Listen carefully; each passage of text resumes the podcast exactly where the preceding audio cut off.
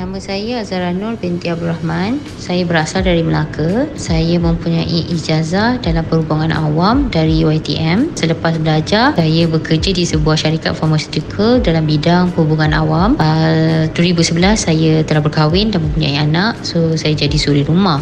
Uh, tapi pada 2015 saya dan suami telah memulakan perniagaan dari rumah mak mentua saya menjual pizza kayu api. Perniagaan pizza kita ni bermula dari 2015 pada pada masa kita nak mula tu kita banyak buat research lah apa nak jual semua kan Uh, so kita decided kita nak jual pizza kayu api sebab karakter dia yang unik dan dia adalah pizza yang sehat.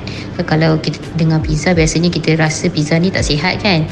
Uh, tapi pizza ni uh, kita menggunakan teknik sourdough. Uh, kita tak guna instant yeast. So sourdough ni proses dia uh, amatlah rumit. Uh, maknanya kalau kita nak start jual pizza tu hari Isnin kita kena start proses dough daripada hari Sabtu.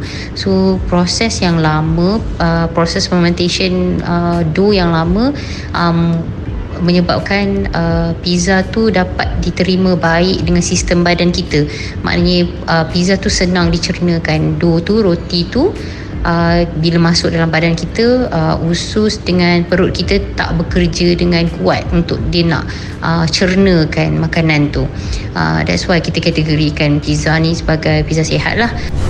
Itu nombor satu dough dia. Dan nombor dua kita proses uh, topping semua sendiri in house. Maknanya kita buat cheese sendiri kita buat topping kita sendiri. Uh, cheese tu kita ambil susu daripada ladang lokal uh, susu kerbau dan susu lembu. So, kita ada mozzarella and fiordilati fiordilati tu susu lembu mozzarella is susu kerbau. Uh, kemudian kita topping semua kita buat sendiri. Uh, smoked beef smoked duck kita beli daging kita beli itik kita salai sendiri. Kemudian kita ada duck prosciutto juga. Prosciutto ni selalunya dia buat daripada babi lah. So untuk yang halal version kita pakai bahagian dada itik so semua benda kita proses sendiri in house. Untuk memulakan apa-apa perniagaan seharusnya memang kita kena ada modal lah. Ha, tapi untuk uh, pizza kayu api ni modal dia agak besar mainly sebab oven.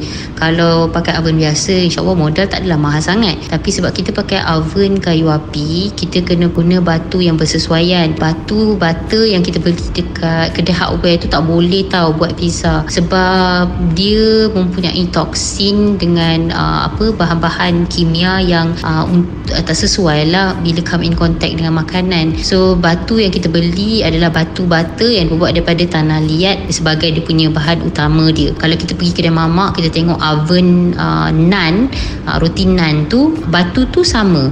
Sebab kalau kita tengok proses buat roti nan roti tu kan dilekatkan kepada batu kan. So kalau kita pakai batu bata rumah uh, memang tak sesuai lah sebab uh, nanti toksik-toksik tu semua akan melekat dekat roti tu. Uh, so sama juga dengan pizza. Uh, apa batu yang kita guna tu untuk garingkan dough dia.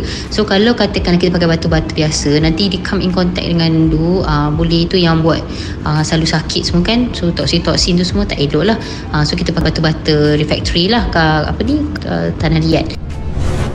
Oven kalau nak beli uh, masa tahun 2015 tu uh, kalau second hand 2015 saya rasa dalam 15,000 kalau brand new uh, mestilah lagi mahal daripada tu kan? So kita buat sendiri cost dia dalam 2,000 semuanya kita tengok di YouTube macam mana nak buat. Uh, total oven kita ada saya rasa 6 kot. Pecah buat balik pecah buat balik. Tapi uh, adalah proses pembelajaran lah untuk kami. Uh, kita belajar and then kita belajar. Uh, buat silap kita belajar balik. Uh, so Alhamdulillah cost semua tak adalah mahal sangat kalau kita nak beli baru. Sebagi saya tak semestinya uh, semuanya ada alternatif. Kalau rasa kita betul-betul minat, uh, insya-Allah dengan modal kecil pun boleh jadi insya-Allah. Untuk pizza ni saya rasa uh, idea datang uh, random.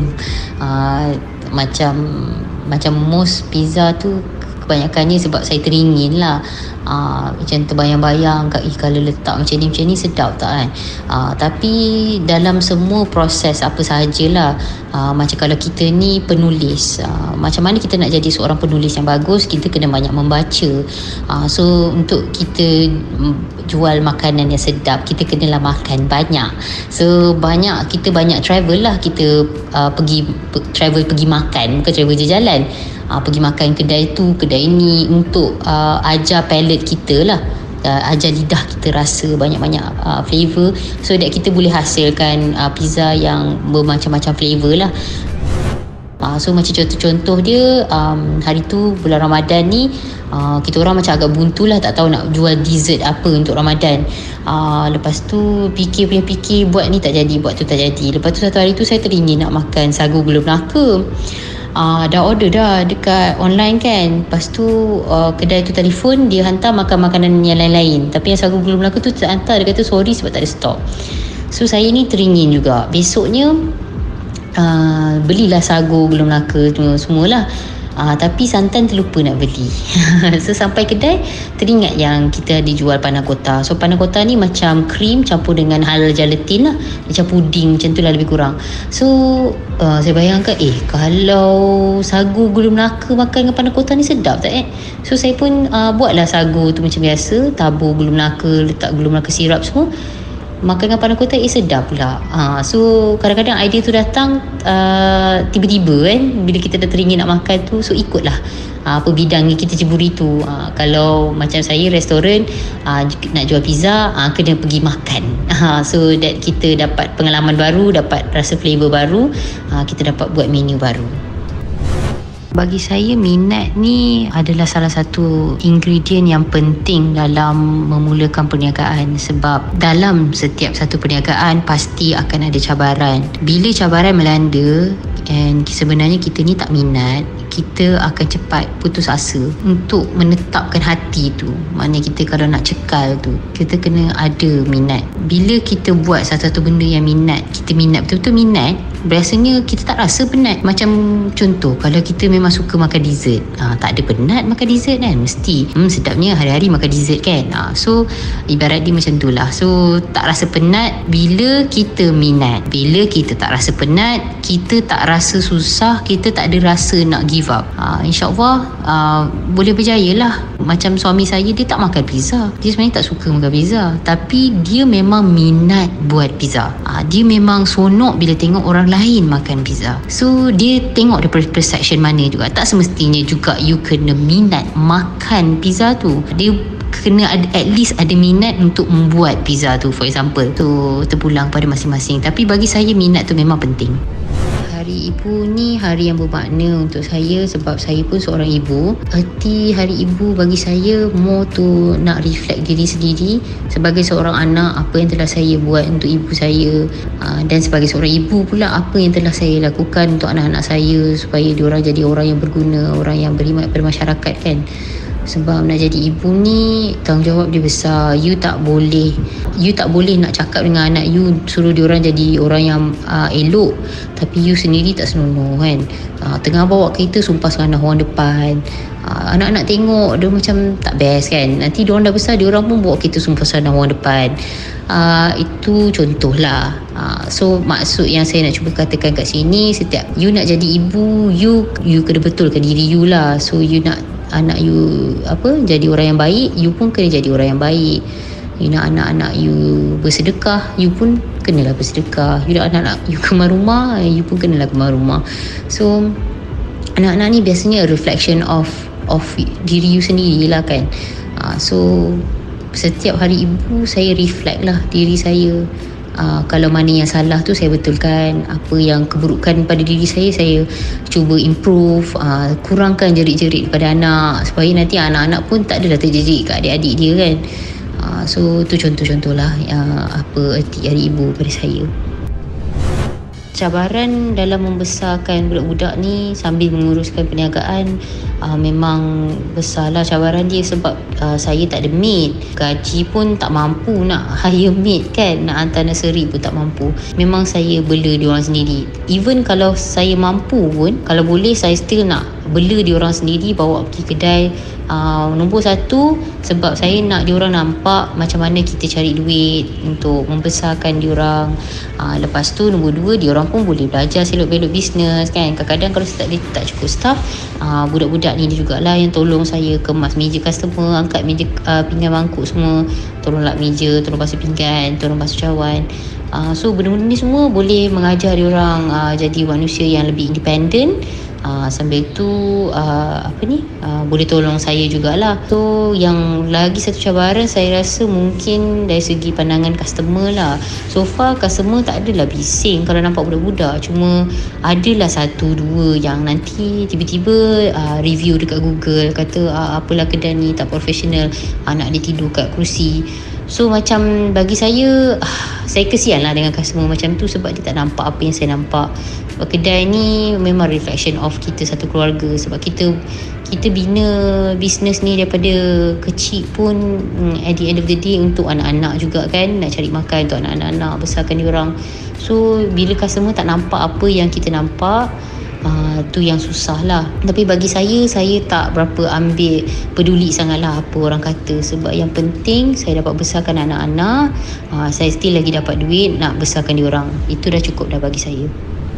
Uh, pandemik COVID-19 memang uh, ada impact yang besar sangat lah pada perniagaan saya dan suami. Pertamanya masa PKP yang pertama dulu Saya dan suami sampai kena jual ikan uh, untuk tampung hidup. Uh, owner rumah pun memang dah halau dah masa tu tak boleh bayar sewa. Uh, owner kedai pun uh, nasib baik owner kedai okey lah dia ada timbang rasa jugalah. Uh, dibagilah delay kan. Tapi pun memang sebenarnya hutang dah keliling pinggang memang dah tak mampu nak teruskan perniagaan ni. So uh, a few months after PKP tu kita orang announce dekat social media kata kita nak tutup. Sebab memang dah tak boleh nak teruskan. insyaAllah kita orang cakap masa tu uh, kalau ada rezeki kita buka lah balik kan. Tak ada tak ada masalah. Uh, tapi adalah customer yang datang approach. Masa tu customer tu cakap nak invest lah. Dia uh, maknanya kita buka company baru uh, kita uh, jual pizza dekat location lain. Setelah kita fikir-fikir-fikir memang kita pun tak ada plan lain masa tu. Kita agree lah dengan partner baru ni kita buka di Hatamas so sekarang kita berada di Hatamas lah. So masa mula-mula buka di Hatamas tu memang uh, sambutan memang sangat memerangsangkan elok sangat bagus. Uh, banyak customer datang customer lama customer baru. Uh, lepas tu jadi pula PKP 2 tapi PKP 2 tu tak teruk sangat. Uh, sekitar orang still boleh make money uh, tapi PKP 3 PKP 3 tu paling teruk sebab dia lama. Lepas tu nak harapkan uh, apa ni delivery memang susah sebab delivery uh, ada ambil commission. Lepas tu kita tak dapat banyak duit. And then customer pun banyak complain sebab pizza dah sejuk. Kadang-kadang delivery uh, uh, orang yang hantar tu kadang-kadang datang lambat pick up semua kan. So macam-macam cabaran lah perkara yang uh, membanggakan sepanjang saya menjalankan perniagaan ni semestinya apabila suami uh, masuk TV lah seronok lah tengok suami kat TV uh, banggalah kita tengok kan. Uh, kemudian yang paling membanggakan ialah berasal daripada Napoli datang makan pizza and dia orang seronok makan pizza tu. Dia kata macam makan pizza kat kampung dia. Uh, sebab pizza ni uh, asalnya daripada Napoli uh, so macam you bayangkan uh, apa ni orang orang Johor jual nasi kerabu Kelantan. Tapi orang Kelantan makan dipuji dia kata ah macam kat Kelantan ah perumpamaan dia macam tu lah pizza ni. So kita jual pizza asal daripada Napoli. So bila orang Napoli datang makan dia kata uh sedap pizza ni macam kat kampung dia. So kita rasa bangga lah macam walaupun padahal kita orang tak pernah jejak lagi Itali. Kita orang belajar semua daripada YouTube. Memang momen yang membanggakan bila orang Itali tu sendiri datang and puji. And siap bawa kawan-kawan semua kan recommend kat kawan-kawan dia semua. So memang momen yang sangat membanggakan uh, pada kita uh, perancangan utama saya adalah staffing Ha, sebab kita nak cari staff yang boleh memberikan kasih sayang kepada do kita. Sebab do kita ni technically benda hidup. Sama do kan. Ha, dia perlukan kasih sayang. So kalau katakanlah dapat staff yang uh, tak dapat nak memberi kasih sayang kepada do ni tak boleh lah. So apa-apa sahaja plan tak kira lah lagi setahun, dua tahun, tiga tahun, lima tahun. Tapi yang paling penting staffing. Uh, staff kita memang amat-amatlah penting. So bila dah status staff, uh, insya-Allah baru kita boleh fikir nak buka branch lain ke apa benda semua. Kalau staff and operation wise elok, tak ada masalah nak buka lagi 1 2 3 4 5 ke branch kan. So staffing dulu saya kena settlekan. Uh, nasihat saya pada siapa-siapa yang nak mulakan bisnes ni just do it uh, jangan lengah jangan tunggu duit jangan tunggu apa tak ada sebab uh, nak buat bisnes ni tak boleh ada alasan sebab bila kita nak buat tu kita kena terus buat. Lepas tu kena ada cekal. Uh, hati kena cekal. Bila ada cabaran datang uh, jangan takut. Uh, kalau ada customer complain just uh, take it with a pinch of salt. Kalau kata kalau benda tu betul dan kita, um, apa kita improve uh, servis kita ataupun produk kita. Kalau benda tu kita rasa macam tak ada kena-mengena tak betul kita boleh abaikan je. So hati kena cekal. Uh, lepas tu minat kena ada lah kalau boleh. Uh, kalau tak minat pun perlahan-lahan insyaAllah asalnya boleh ada minat. Uh, sebab minat ni penting untuk kita apa persevere kan? Uh, so again just do it. Siapa yang berminat nak cuba pizza kita boleh pergi dekat kita punya Instagram uh, wop.kl uh, kita ada menu kat situ ada button untuk order kita ada dekat GrabFood kita ada dekat BP juga Uh, tapi uh, everything information semua ada dekat Instagram kita lah. Wop.kl Saya ingin mengucapkan selamat hari ibu kepada ibu saya Zanita Muhammad Yusof. Terima kasih kerana membesarkan saya dengan penuh kasih sayang. Selamat ibu juga kepada ibu mertua saya Sabaria Hussein. Terima kasih kerana melahirkan uh, suami saya. Uh, Suami saya seorang yang baik Ibu bapa yang baik juga. Selamat hari ibu kepada semua ibu-ibu lain dalam dunia ni. Terima kasih kerana pengorbanan anda. Terima kasih kerana memberi kasih sayang kepada anak-anak anda. Uh, saya harap semua dapat um, membesarkan anak-anak dengan sihat Alhamdulillah dan jadi uh, anak-anak yang baik. Terima kasih.